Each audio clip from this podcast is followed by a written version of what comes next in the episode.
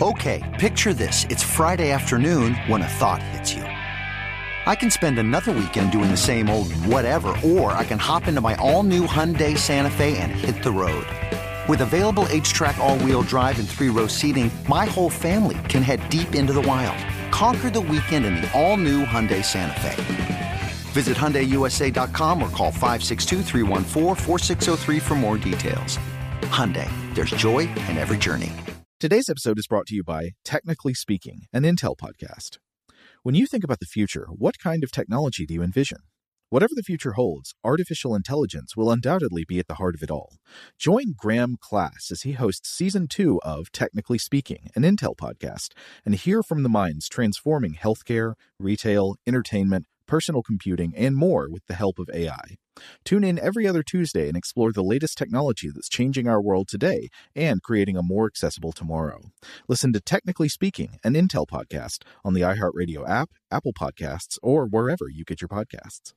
What's up? This your boy Lil Duval, and check out my podcast, Conversations with Unc, on the Black Effect Podcast Network. Each and every Tuesday, Conversations with Unc podcast feature casuals and in-depth talk about ebbs and flows of life and the pursuit of happiness. Unlike my work on stage, I tap into a more serious and sensitive side to give life advice and simply offer words of encouragement, yet remind folks to never forget to laugh. Every Tuesday, listen to Conversation with Unc, hosted by Lil Duval on the Black Effect Podcast Network, iHeartRadio app, or wherever you get your podcast presented by AT&T. Connecting changes everything.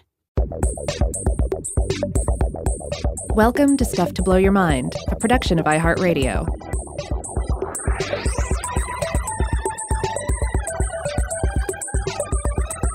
Hey, welcome to Stuff to Blow Your Mind. My name is Robert Lamb. And I am Joe McCormick, and we are back with part three in our series on hermit crabs. Now, if you haven't heard the first couple of parts of the series, you might want to go back and listen to those first. Uh, but also, if you just want to start here, that's fine. I don't know if there's any particular order you need to do these in.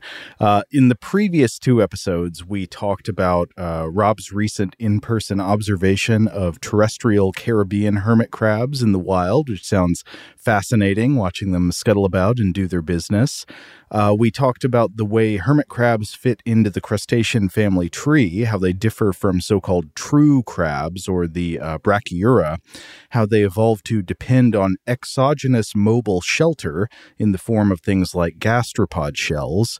Uh, we talked about how hermit crabs forage and compete for shells within a kind of economy, and how this leads to an interesting phenomenon called vacancy chains with parallels in the markets for some certain human resources, such as housing and certain kinds of jobs. We discussed some surprising evolutionary relationships, such as the widely supported idea that free living king crabs, uh, yes, even the kind you eat, probably evolved from a hermit crab ancestor. So the lineage, uh, if this hypothesis is right, the lineage evolved once from free living crabs to the hermit crab form, where it developed a soft, wormy abdomen and uh, evolved to depend entirely on these externally sourced shells. And then some branches of that family evolved once again to abandon the external shells and become fully hardened all over, become these free living crab like organisms again. Uh, king crabs are also Anomura, they're also not so called true crabs. And also, we discussed some fascinating alternatives to the common relationship between hermit crabs and snail shells. The majority of uh, crabs do uh, hermit crabs do prefer to live within the shells of gastropods, snails, whelks, periwinkles, those kind of things. Uh, but there are also hermits that take up residence within living sea anemones or solitary corals, and so we talked about the reasons those relationships could be mutually beneficial. That's right, and uh, and as we discussed too, I mean, there, there's still so much research going on concerning hermit crabs and the discovery of new, particularly aquatic hermit crab species, and just fully understanding terrestrial hermit crabs as well. So uh, you know, we're not gonna we're not gonna be able to touch on everything in this trilogy, but we are going to finish the trilogy here. We're going to to finish our story of hermit crabs, and we're going to get into um, a few remaining and perhaps surprising areas of discussion. So, the first thing I wanted to talk about today was that uh, I was quite interested to find some meditations on hermit crabs in the writings of the late Stephen Jay Gould, the American paleontologist and popular science communicator. Uh, so, first of all, I, I, did find that Gould wrote a good bit uh, on the hermits to kings hypothesis that mm. we hmm. talked about in the previous episode, uh, where uh, king crabs are thought to have probably evolved from hermit crab ancestors did he have a particular take, or was he just uh, generally reporting on the back and forth among um, evolutionary scientists? Well, I saw that he wrote on this subject. I did not read everything he did write on this subject, so I don't know where he landed in the end. I'm I'm just going to assume he probably landed where everyone else seems to be in the land, and that is well, most people agree that this hypothesis is probably correct. It is. Uh, it seems to be the scientific consensus. That seems likely to me. But uh, beyond that, I found a really interesting anecdote about hermit crabs in an essay called Nature's Odd Couples from Gould's 1980 collection, The Panda's Thumb. This essay was great uh, because uh, the, the core observations from Gould are fascinating, but it also sent me off on uh, a, a pretty good tangent that, that I hope you'll enjoy about uh, snails with uh, what look like bloody teeth. So Gould opens this essay with a quote. He opens by talking about a quote from Alexander Pope's poem, An Essay on Man. And uh, it's, a, it's a rhyming couplet. It goes like this From nature's chain, whatever link you strike, tenth or ten thousandth breaks the chain alike. And he kind of starts by appreciating some ways in which this quote is both is and is not true. So, in, in the sense in which the spirit of the quote is true, organisms throughout an ecosystem are all connected by various types of relationships. There are energy relationships. You know, some organisms eat one another or uh, affect how one another can acquire energy. There are information relationships. Sometimes organisms learn about something from another one, and so forth. And these relationships can be both direct and indirect. So, things that happen to one organism can ripple through the whole ecosystem in surprising ways.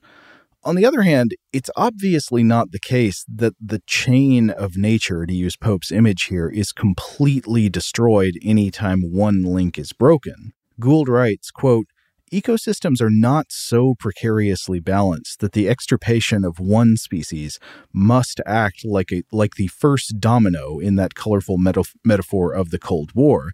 Indeed, it could not be, for extinction is the common fate of all species, and they cannot all take their ecosystems with them. Species often have as much dependence on each other as Longfellow's ships that pass in the night. Uh, and to add to this, I, I, would just say it's a very safe estimate that more than 99% of species that have ever existed are already extinct. Uh, the American Museum of Natural History uses the estimate that it's more than 99.9% of all species that ever existed. So obviously, it's just not the case that a single link is broken and the entire chain is necessarily shattered, or life couldn't exist today. Ecosystems, in many cases, survive and adapt. Uh, they, they have to cha- they, they adapt to changes in their makeup. But to come back on the other hand, it's absolutely true that the extinction of one organism in an ecosystem can be absolutely devastating and it can lead to secondary extinctions. And from a human perspective, a major danger here is the lack of predictability in these kinds of relationships. Like sometimes we can predict what these what these relationships and domino effects would be but sometimes we can't. We don't always know what would happen to a whole environment and ecosystem when one species is taken out of the equation. That's right and we've talked about that before in terms of situations where there is very much an organism we would like to remove uh, from from the ecosystem or from you know parts of the ecosystem, such as say a mosquito uh, or some other pest, something that uh, is interfering with human aims and industries. Uh, but the question always remains: like, well, what else is that organism doing? What eats it? Uh, what is kept in check by it, and so forth? And so there are all these spiraling concerns, and you know, it's kind of like that. Um, it reminds me of that, that old saying. I think from some movie or, or another about how if you're to rob a bank or something, you know, there are like a, so many ways you can mess up, and if, if, you can think of like three of them, you're a genius. It's it seems like a similar situation. Mm-hmm. Uh, anytime humans want to mess with the ecosystem with the introduction or removal of certain species, there are the things that you know can occur or likely will occur if you change it. But then there are all these additional ripple effects that you cannot necessarily predict. Right. So it's not the case that breaking one link in the chain necessarily shatters the whole chain, but it does change the chain, and you might not like the way it changes. Yeah. So we don't always know what's going to happen when one species is taken out of the equation. And in fact, we can assume the organisms in question don't know either. And what's more than that, the algorithm of evolution itself, uh, in the metaphorical sense that it can know anything, cannot be said to know in advance what will result from extinctions, which is why so many organisms evolve uh, sort of uh, dangerous, precarious relationships. May, in many cases, organisms evolve unbreakable dependencies on another specific organism. For example, a predator that is specialized to eat only one type of prey. If that prey organism disappears, the predator is doomed. Or a plant that relies on a specific animal to help it pollinate and reproduce.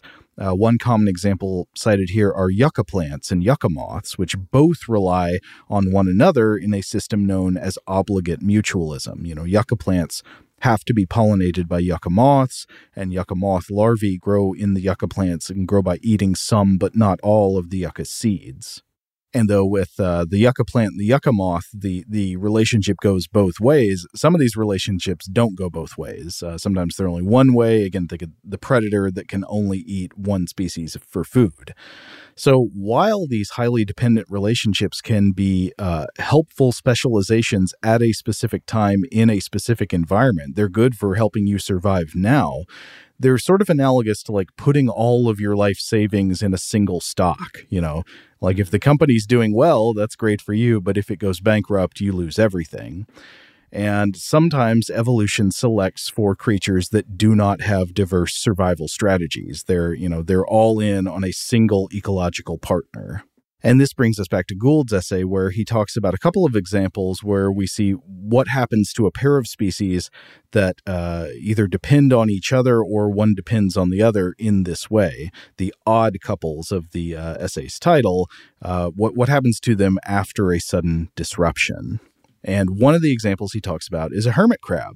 So, Gould recounts some of his days as a graduate student when he was writing his PhD dissertation on the land snails of Bermuda. Uh, so, he was in Bermuda, and he says while he was exploring the shores and the beaches there, he would quite often come across hermit crabs, but not just any hermit crabs, large hermit crabs crammed into a shell that was way too small for them. He he would talk about like their their big claw protruding out of the shell, uh, and he says that these these tiny shells that they were trying to fit into were sh- shells of the neritid snail, which he points out includes the uh, he, what he calls uh, quote the familiar bleeding tooth. Now that was not familiar to me. I had no idea what he's talking about with the bleeding tooth there. I had to look that up, and so uh, I'll come back to that in a minute. I can't wait. But on the general subject of uh, the neritid snails, uh, this is a fairly lengthy digression, but I had to look up this animal because they came up a couple of times. We talked about neritids in the uh, first episode of this series, and uh, I didn't really know anything about them. So I looked them up and I found some interesting backstory. Neritids or uh, Nerites are named after a minor sea god from Greek mythology who is called Nerites. And it seems that the main written source on the Nerites myths is the second to third century Roman author Aelian in his book On the Nature of Animals. I think this specific text came up in a uh, series we did not too long ago on beavers because Aelian is the source of the ancient story about how male beavers would bite off their own testicles and offer them up to hunters to make the hunters stop chasing them. I believe we judged this story not true, but uh, Aelian has a lot of interesting animal facts of that kind. uh, but he also has some backstory on the neritid sea snails. So I'm going to alternately quote from and summarize Aelian's text here. This is from the A.F. Uh, Scholfield translation of Aelian's uh, On the Nature of Animals. He writes, quote, There is in the sea a shellfish with a spiral shell, small in size but of surpassing beauty, and it is born where the water is at its purest, and upon rocks beneath the sea, and on what are called sunken reefs. Its name is Nerites. Uh, then it, this was funny. He goes on to make some excuses for why it is okay that he's about to tell a couple of stories in the middle of this very serious book. He says it is going to sweeten the work. So, okay. Yeah, yeah, like a little bit of a little bit of lead sprinkled uh, into your wine, right? exactly. Yeah, the lead sugar. Um, uh, so anyway, there there are two stories about how this animal came to exist, and in both cases, the stories trace back to an extremely handsome hyperhunk deity named Nerites, who is the son of the sea god Nereus and of the sea goddess uh, Doris, the daughter of Okeanos. So, in the first story, we learn that Nerites was so overwhelmingly handsome that he became the favorite of the goddess Aphrodite and she fell in love with him.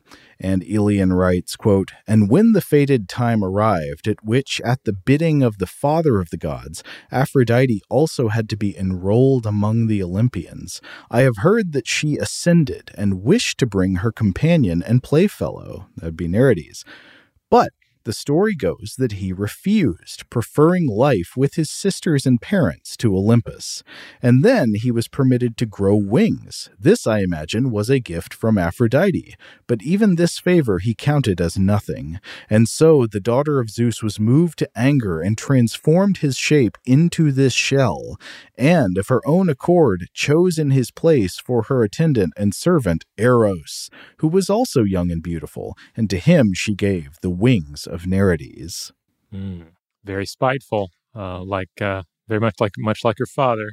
That that's true. So uh, Nerites liked his home in the sea. He was not ready to move in with Aphrodite's family on the mountain.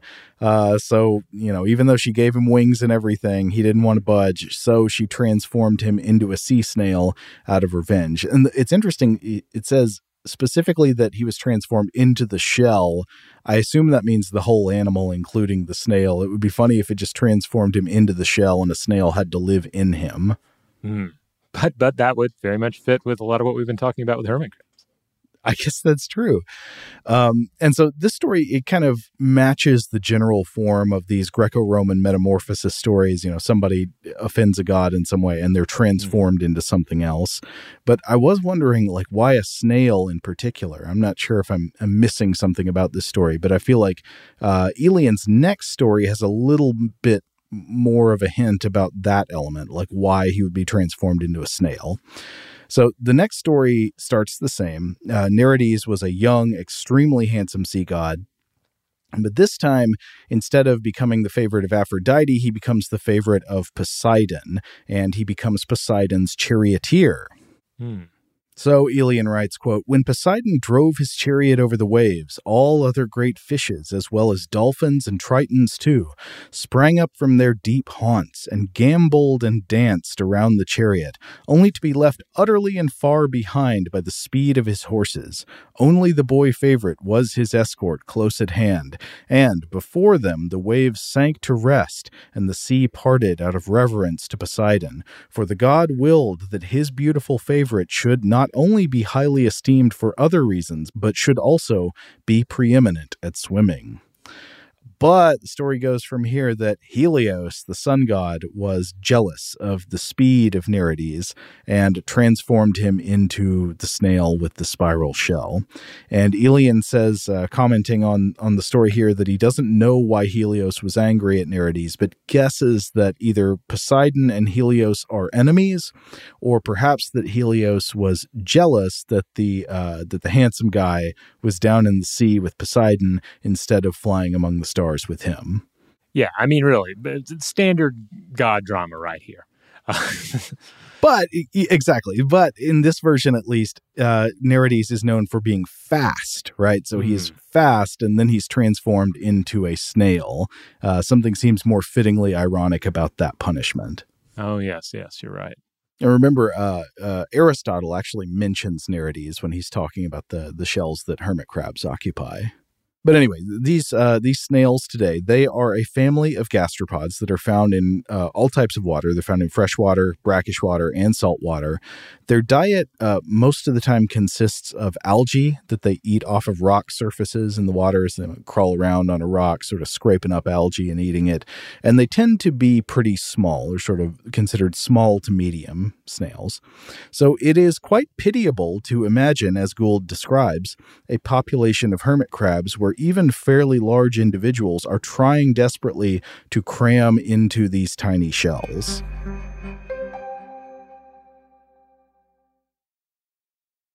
Shout out to Astepro for sponsoring this episode and providing us with free samples. Rob, as the uh, the local host with allergies here, they sent you some of their nasal spray to treat your allergies. What was your experience like? Yeah, that's right. I always wrestle with the pollen a bit when it rolls in during the spring. So they sent me the little uh, nasal spray. I tried out the product, and yeah, it sure did help me get on top of my symptoms for the day. And it's so fast acting, uh, it was already kicking in before I left the house. Astepro is a first of its kind nasal allergy spray. It's the fastest 24 hour over the counter allergy spray. It starts working in 30 minutes, while other allergy sprays take hours. Astepro is the first and only 24 hour steroid free allergy spray. Astepro delivers full prescription strength indoor and outdoor allergy relief from nasal congestion, runny and itchy nose, and sneezing. Get fast acting nasal allergy symptom relief with Astepro. Go to asteproallergy.com for a discount so you can get Astepro and go today. A S T E P R O allergy.com. Astepro and go. Use directed for relief of nasal congestion, runny nose, sneezing, and itchy nose due to allergies. Today's episode is brought to you by eBay. eBay Motors is here for the ride. Remember when you first saw the potential? And then, through some elbow grease, fresh installs, and a whole lot of love, you transformed a 100,000 miles and a body full of rust into a drive that's all your own. Look to your left, look to your right. It's official. No one's got a ride like this. There's nothing else that sounds like, feels like, or looks like the set of wheels in your garage. With over 122 million parts, you can make sure your number one ride or die stays running smoothly so there's no limit to how far you can take it. Brake kits, turbochargers, engines, exhaust kits, roof racks, LED headlights, bumpers, whatever your baby needs, eBay Motors has it. And with eBay Guaranteed Fit, it's guaranteed to fit your ride the first time, every time, or your money back. Plus, at these prices, well, you're burning rubber, not cash. Keep your ride or die alive at ebaymotors.com. Eligible items only, exclusions apply. Today's episode is brought to you by Technically Speaking, an Intel podcast. When you think about the future, what kind of technology do you envision? Whatever the future holds, artificial intelligence will undoubtedly be at the heart of it all. Join Graham Class as he hosts season two of Technically Speaking, an Intel podcast from Ruby Studio in partnership with Intel.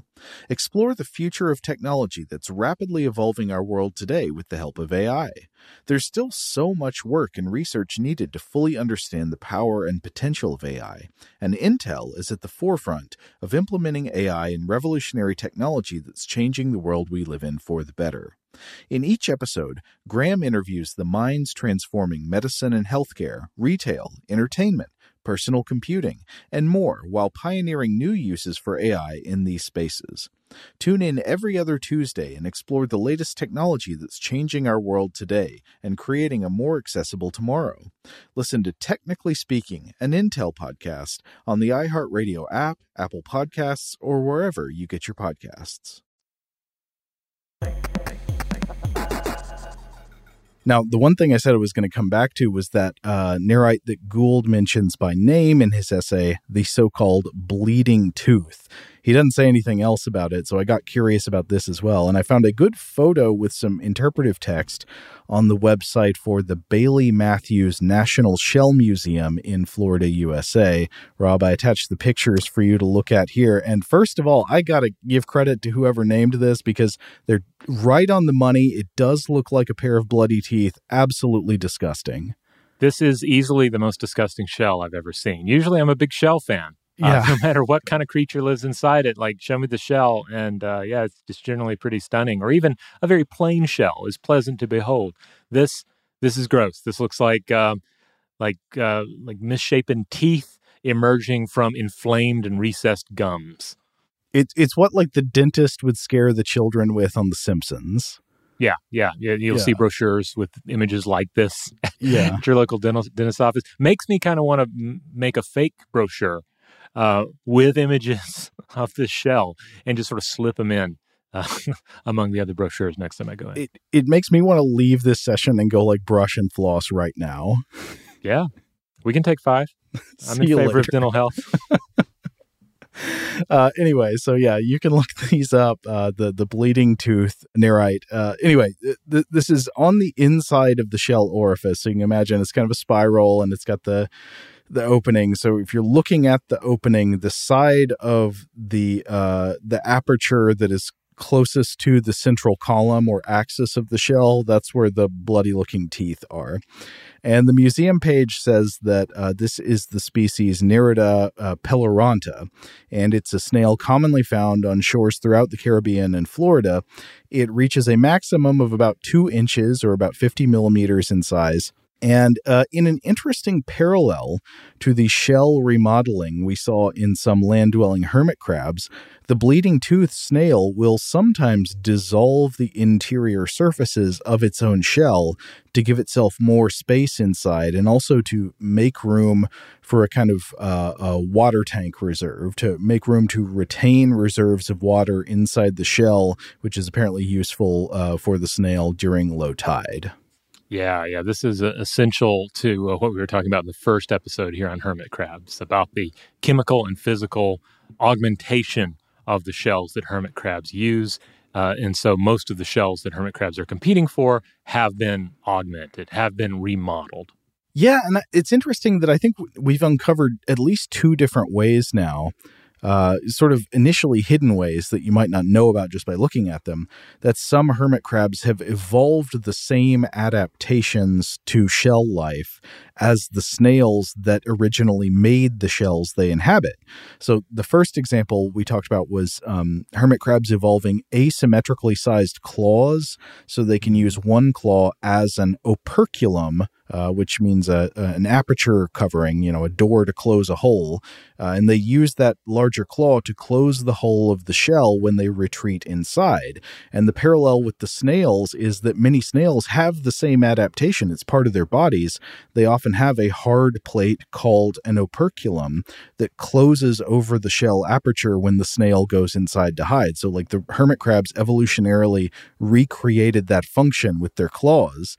Uh, and now we see examples of both snails and later hermit crabs that inhabit the same types of snail shells taking a calcified shell of a fixed size and then dissolving some of the interior surfaces of that shell to make more room or make it better suit their needs.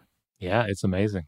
But anyway, so after this whole uh, narrative di- digression, uh, coming back to Gould and, and his essay, so he says that he saw all these hermit crabs in Bermuda trying to survive by cramming their big old bodies into the shells of neritid snails, which were way too small for them.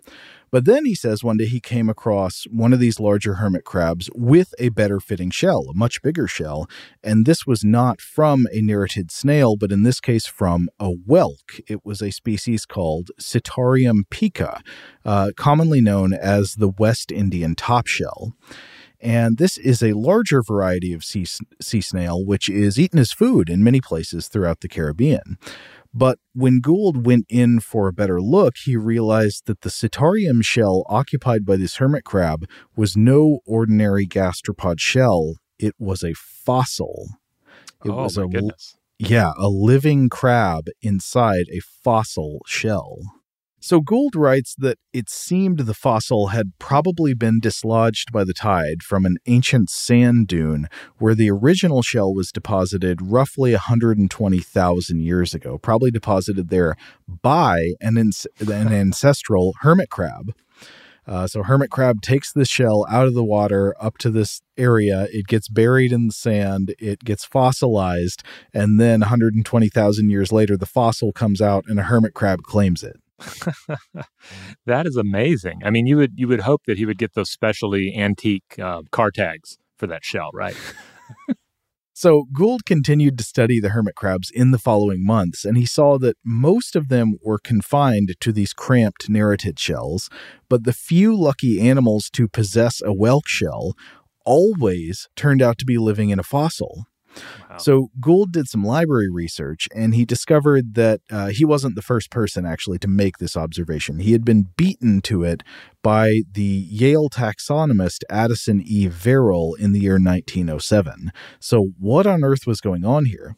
Well, Gould found that Verrill had had researched the same issue, and Verrill had gone back through the history of Bermuda to try to find references to these whelks to see if anybody recorded ever seeing them alive. And it turns out that some of the earliest written records of the island actually do mention the whelks. So here to read from Gould, quote, Captain John Smith, for example, recorded the fate of one crew member during the Great Famine of 1614 to 1615. Quote, one amongst the rest hid himself in the woods and lived only on whelks and land crabs, fat and lusty, many months.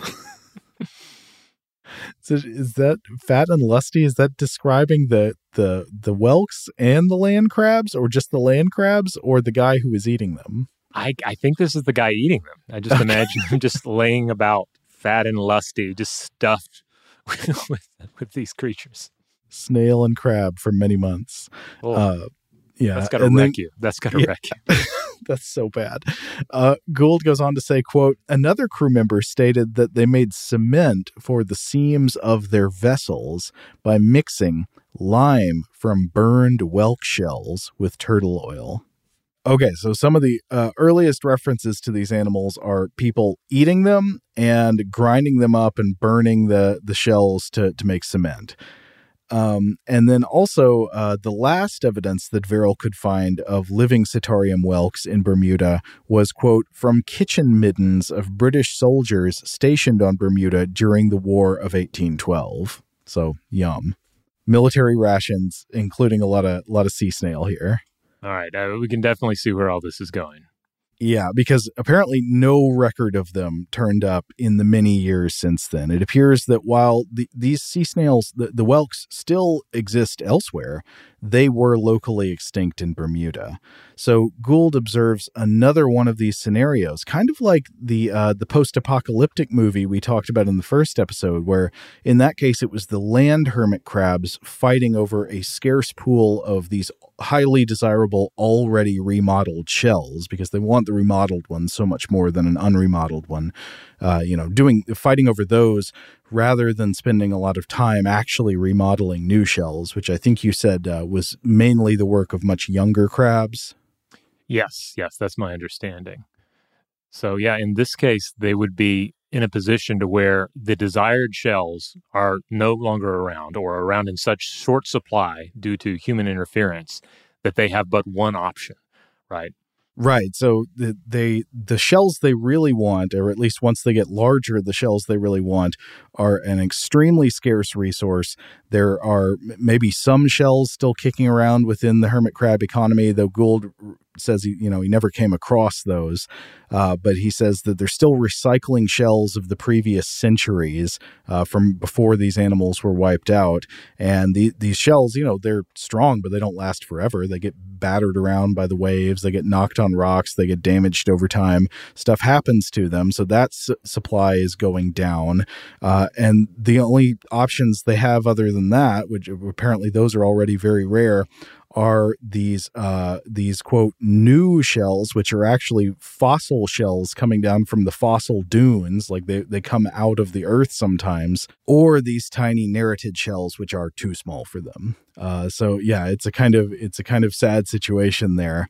Um, but, and he actually does make exactly the comparison that we made in the previous episode to kind of like a like a, a post-apocalyptic Mad Max scenario where it's just this dwindling supply supply of original resources being fought over, and it, it it probably means that the you know the hermit crabs in this specific location do not have a bright future ahead. I, I this uh, essay is from I don't know probably the late seventies or around 1980. I don't know exactly what their their uh, status is now Mm, yeah, because you know, I imagine the, the fossilized shells were heavier.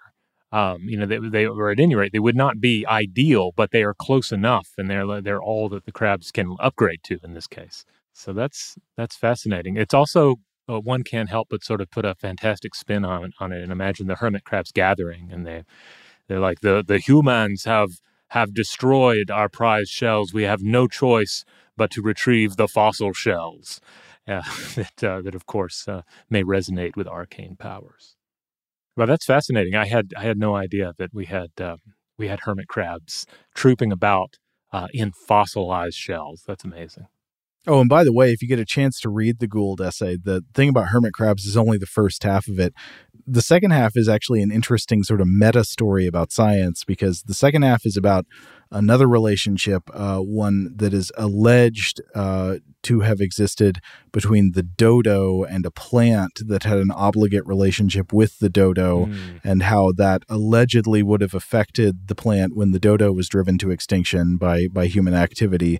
Uh, but that story actually has a postscript in the essay because it's then later research came along to challenge the suggestion that it was the extinction of the dodo that affected the plant in the story. Uh, so so overall, it's an interesting essay. You you want to I guess find the version with the postscript that hashes out all of the uh, debate and controversy about that second story.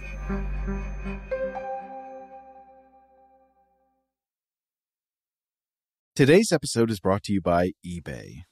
eBay Motors is here for the ride. Remember when you first saw the potential?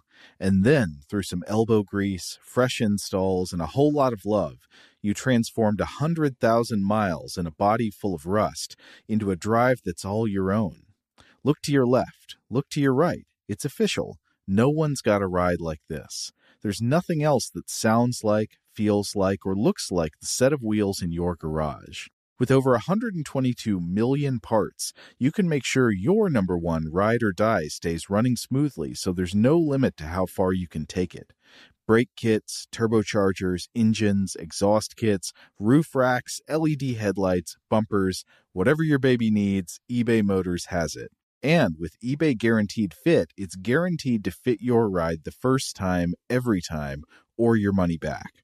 Plus, at these prices, well, you're burning rubber, not cash. Keep your ride or die alive at ebaymotors.com. Eligible items only, exclusions apply. Today's episode is brought to you by Technically Speaking, an Intel podcast. When you think about the future, what kind of technology do you envision? Whatever the future holds, artificial intelligence will undoubtedly be at the heart of it all. Join Graham Class as he hosts season two of Technically Speaking, an Intel podcast from Ruby Studio in partnership with Intel. Explore the future of technology that's rapidly evolving our world today with the help of AI. There's still so much work and research needed to fully understand the power and potential of AI, and Intel is at the forefront of implementing AI in revolutionary technology that's changing the world we live in for the better. In each episode, Graham interviews the minds transforming medicine and healthcare, retail, entertainment, personal computing, and more while pioneering new uses for AI in these spaces. Tune in every other Tuesday and explore the latest technology that's changing our world today and creating a more accessible tomorrow. Listen to Technically Speaking, an Intel podcast on the iHeartRadio app, Apple Podcasts, or wherever you get your podcasts. Xfinity has free premium networks for everyone this month, no matter what kind of entertainment you love. Addicted to true crime? Catch killer cases and more spine-tingling shows on A&E Crime Central. Crave adventure? Explore Asian action movies on Hi-YAH. Searching for something extreme? Check out skating, snowboarding, and more on Fuel TV Plus, the global home of action sports. And find crowd-pleasing bops on iHeartRadio's Hit Nation playlist. There's new free shows and movies to love every week. Say free this week in your Xfinity voice remote.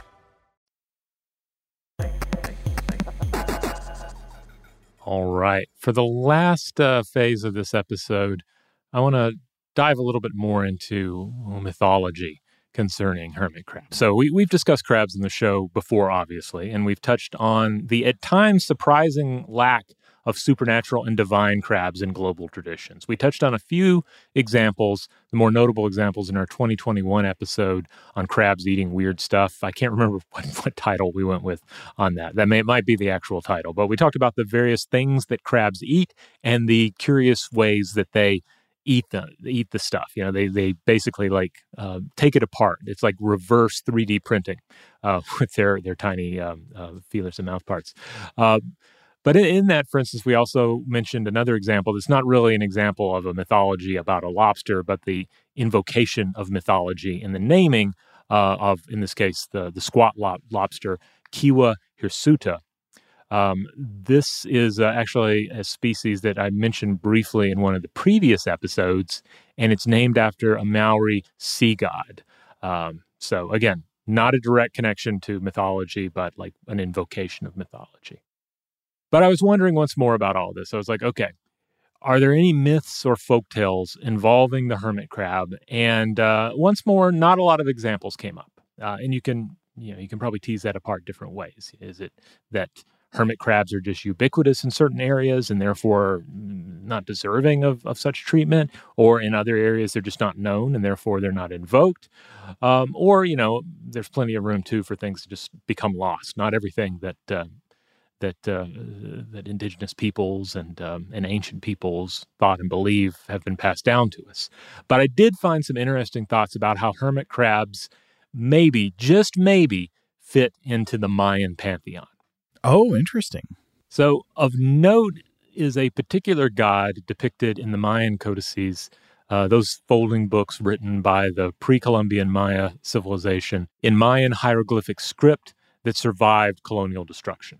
Uh, and this particular god is often cataloged as God N. That is not what worshippers have said god would have called this god, but uh, but uh, you know historians and researchers would classify them as such. So God N, but also known under the names Bakab as well as sometimes the name uh, Pauahtun. Now, according to the uh, article Maya Creator Gods by Kay Bassie, God N and the Mayan creator god Itzamna, uh, which is also known as God D in this classification system, uh, these may be different incarnations of the same God. Uh, furthermore, it seems that there were four different incarnations of God N, one for each cardinal direction, and these are often referred to as not not just Bakab, but the Bakabs, but also they are all the Bakab. Essentially, this is like a fourfold God. Mm. And so this particular god is associated with four directions, four colors, four cosmic pillars, but also with the Earth's interior and with its water reserves. Now, as Bassie points out, there are various visual depictions of Bakab, often uh, as a kind of like human uh, with almond shaped eyes, sometimes with a water lily headdress, other times a net bag headdress. But other times, this god is, is depicted as wearing or inhabiting a turtle shell. Sometimes they take on avian features. They are also sometimes presented as an old man or perhaps an old possum. They also are sometimes depicted as, quote, wearing a spiral shell or emerging from it. Hmm. Now, Joe, I did not include images of this uh, for you here in our outline um, because these are these are very hieroglyphic in nature, and they don't necessarily read easily to the untrained eye. Um, uh, but uh, but but Bassie does include various examples of what they're talking about here. Now, in this paper, the the re- researchers does not mention crabs or hermit crabs at all. But I did run across some musings by Dr. Nicholas Hellmuth um, on a website uh, that is Maya um, dash uh, ethnozoology.org. This is a uh, this website is a project of the Biodiversity Educational Organization FLAAR Mesoamerica. He's an expert in Mayan iconography based out of Guatemala. Hmm. He discusses that there are various representations of God N slash uh, Pauahtun slash Bakab. Uh, there's the turtle shell emergent variant, and then there's this version where the god is within a shell. Um, sometimes it's described as a spiral snail shell. Other times it's described as a conch shell. Uh, a conch, will remind you, is a variety of sea snail known for its shell as well as sometimes for its meat. Um, it's uh, often used in a lot of, uh, you'll find it in like chowders or stews, sometimes mm-hmm. fried up as well. So the author here points out that while the shell is often glossed over by researchers, you know, people will say, "Ah, it's it's it's a shell, uh, you know, maybe a snail, maybe a conch. I mean, we don't know." Uh, but uh, but he points out that okay, it would be it would be nice to know. It would be it would behoove our understanding of Mayan culture to specify snail shell or conch shell, both of which would have been known to the Mayans. He also stresses that certainly the Mayans and the Aztecs alike were capable, uh, you know, very much of of creating imagined combinations of beings. So it's it's not one of those situations where there has to be this one thing that directly feeds into the idea. Um, and then, of course, there are many other sorts of shells to consider. But uh, you know, it's it basically it's an interesting question coming from an individual here who is, um, I believe, you know, on one hand, uh, very interested in Mayan iconography, but also uh, devoted to um, to various projects that involve classifying and chronicling uh, the biodiversity of the region. Anyway, he stresses that a, a, great deal of additional research needs to be done in this area, but he ponders whether the model for God-N might have been a hermit crab, if not for the god entirely, at least for one phase of the deity, one of the the four aspects of Bakab. Ah, that's interesting. So, uh, yeah, so like because if you see a spiral shell, one that you might be tempted to assume it is supposed to be associated with the animal that creates the shell originally, but the shell is equally associated with the animals that inhabit it after the original animals are dead. Yeah, yeah. So this this got me really excited, but then sadly he doesn't have much to say about the idea because basically he was like, well, you know, maybe this is something we can look into later. Um, uh, but but it was just enough to sort of um, you know to, to, inspire me a little bit and think, well, yeah, what are the possibilities there?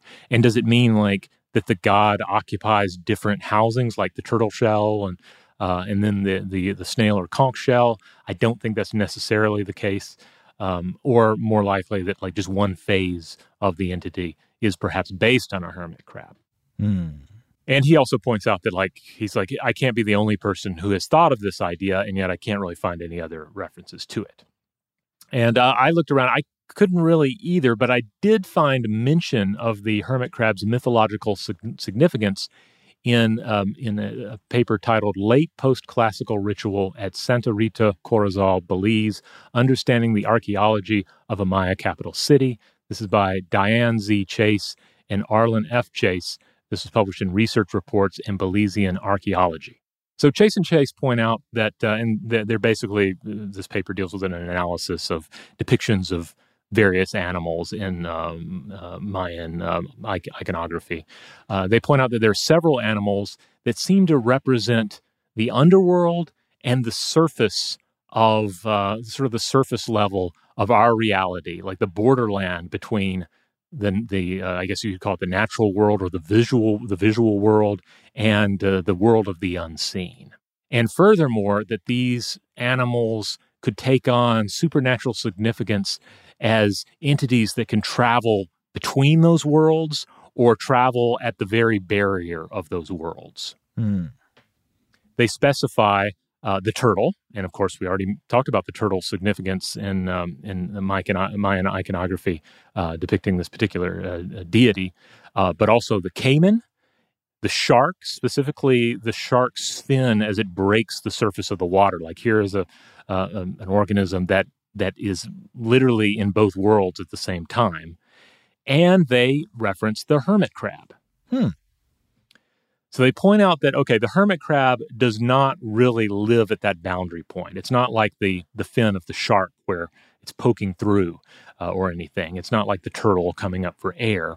Um, but uh, they but but the, they do stress that hermit crabs across many species, of course, um, are found both on the shore and underwater.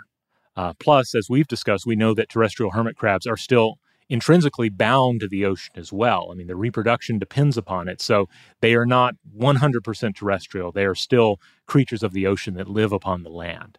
So they reference the creatures as well in comparison to various ceremonial urns, the lids of which are not merely lids, but represent the surface of the visible world or this barrier between our visible world and the world of the unseen, which in this case would be like the interior of the urn, the, the interior of this vessel. Uh, you know, just as the surface of the water, both from the standpoint of um, uh, you know surface versus aquatic life, uh, as well as just symbolic thinking, is this barrier point. Ah, that is interesting. And yeah, and the, the hermit crab not only is an animal that eh, could inhabit a kind of boundary environment, but also crosses from inside to outside in that way, you know, crosses from the the inside of its shell to the outside to crawl around. Yeah, yeah. So I'm left trying to imagine the hermit crab as kind of a psychopomp kind of a uh, of an entity, like a creature that is here to guide you through to the underworld. Uh, mm. I mean, that, that's I don't think that's what the authors were, were directly getting at here, but still, this idea as of the hermit crab as this kind of uh, creature with with a, an innate understanding of uh, the threshold between our world and the next, you know, as this creature that travels both sides. Um, and like I said, I think I referenced in the, the first episode, uh, you know, I saw the terrestrial uh, hermit crabs in Belize. And then when I went in snorkeling, I also saw at least one um, aquatic hermit crab underwater. And so there is kind of a sense of like, hey, you're under here too. Uh, you, you guys are all over the place. You get around. You you know what it is to travel between worlds and apparently across time as well, sometimes living in a house forged 100,000 years ago. Yeah.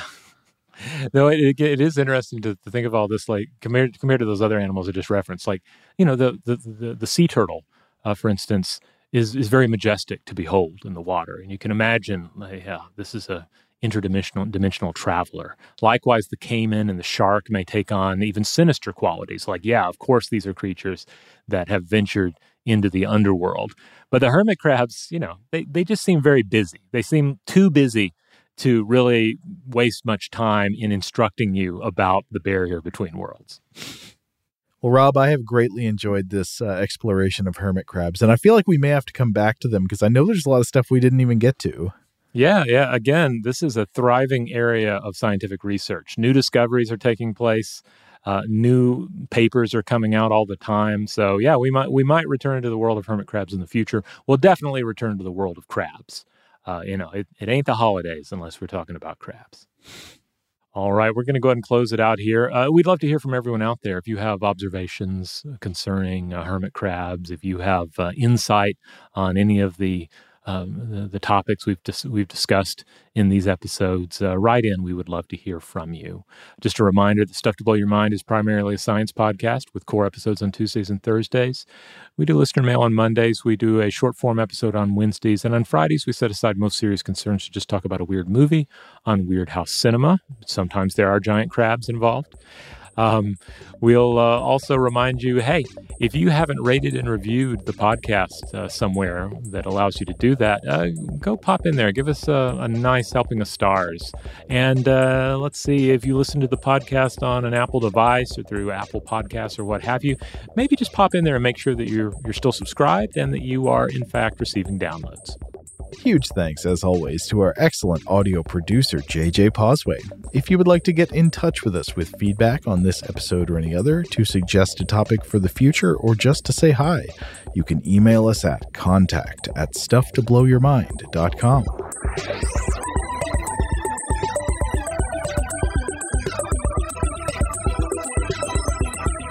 Stuff to Blow Your Mind is a production of iHeartRadio. For more podcasts from iHeartRadio, visit the iHeartRadio app, Apple Podcasts, or wherever you listen to your favorite shows.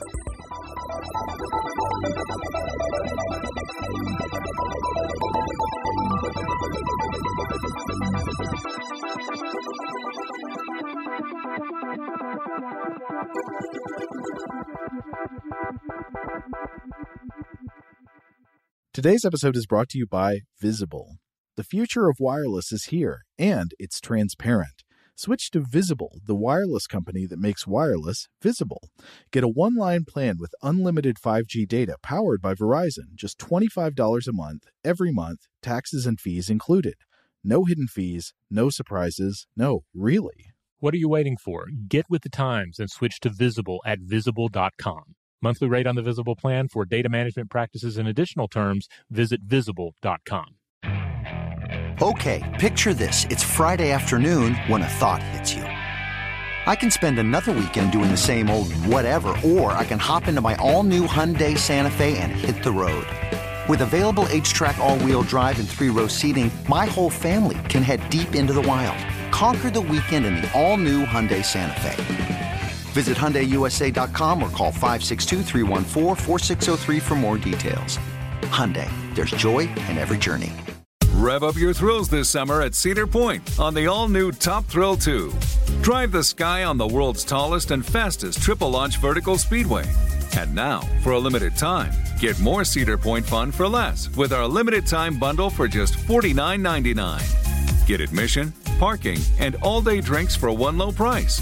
But you better hurry because this bundle won't last long. Save now at cedarpoint.com.